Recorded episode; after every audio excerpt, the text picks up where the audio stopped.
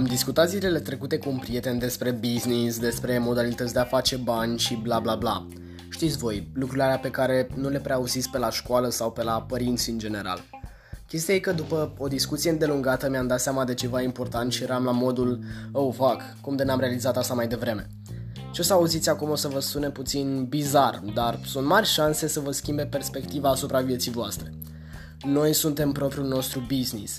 Da, m-ați auzit bine. Și ca să sune mai bine ce am de zis în continuare, o să trec de la plural la singular. imaginează că tu ești o companie, spre exemplu Apple sau Samsung, Google și exemplele pot continua în aceeași manieră.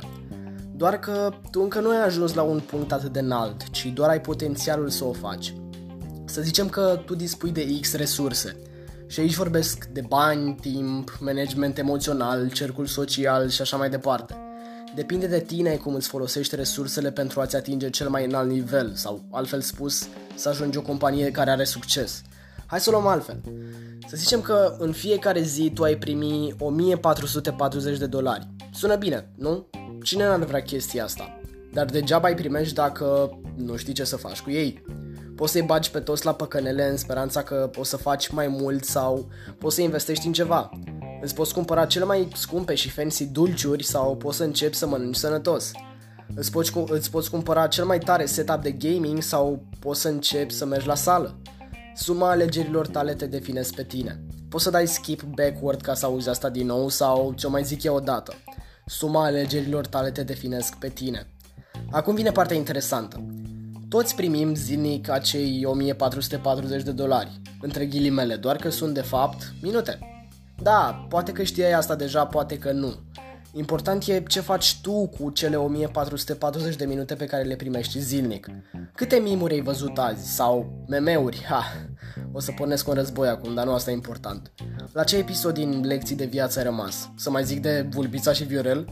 Din punctul meu de vedere, astea sunt păcănelele și dulciurile de care vorbeam mai devreme. Dar e ok, dacă tu consideri că lucrurile astea îți vor aduce ție succesul, n-ai decât.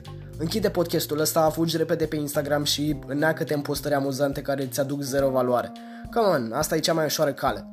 Sau poți alege cealaltă cale, care nu e așa de ușoară, dar va merita cu siguranță.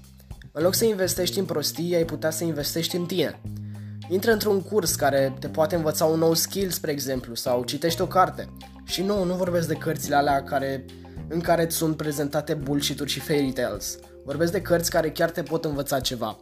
În loc să te joci 4 ore în continuu World of Warcraft, ai putea să începi să alergi. Și tot așa, să înlocuiești obiceiurile proaste cu obiceiuri productive. O să închei podcastul ăsta cu o întrebare. Am mai făcut-o în trecut și cel mai probabil o să o mai fac. Crezi că modul în care îți folosești tu resursele te va duce spre faliment sau spre succes?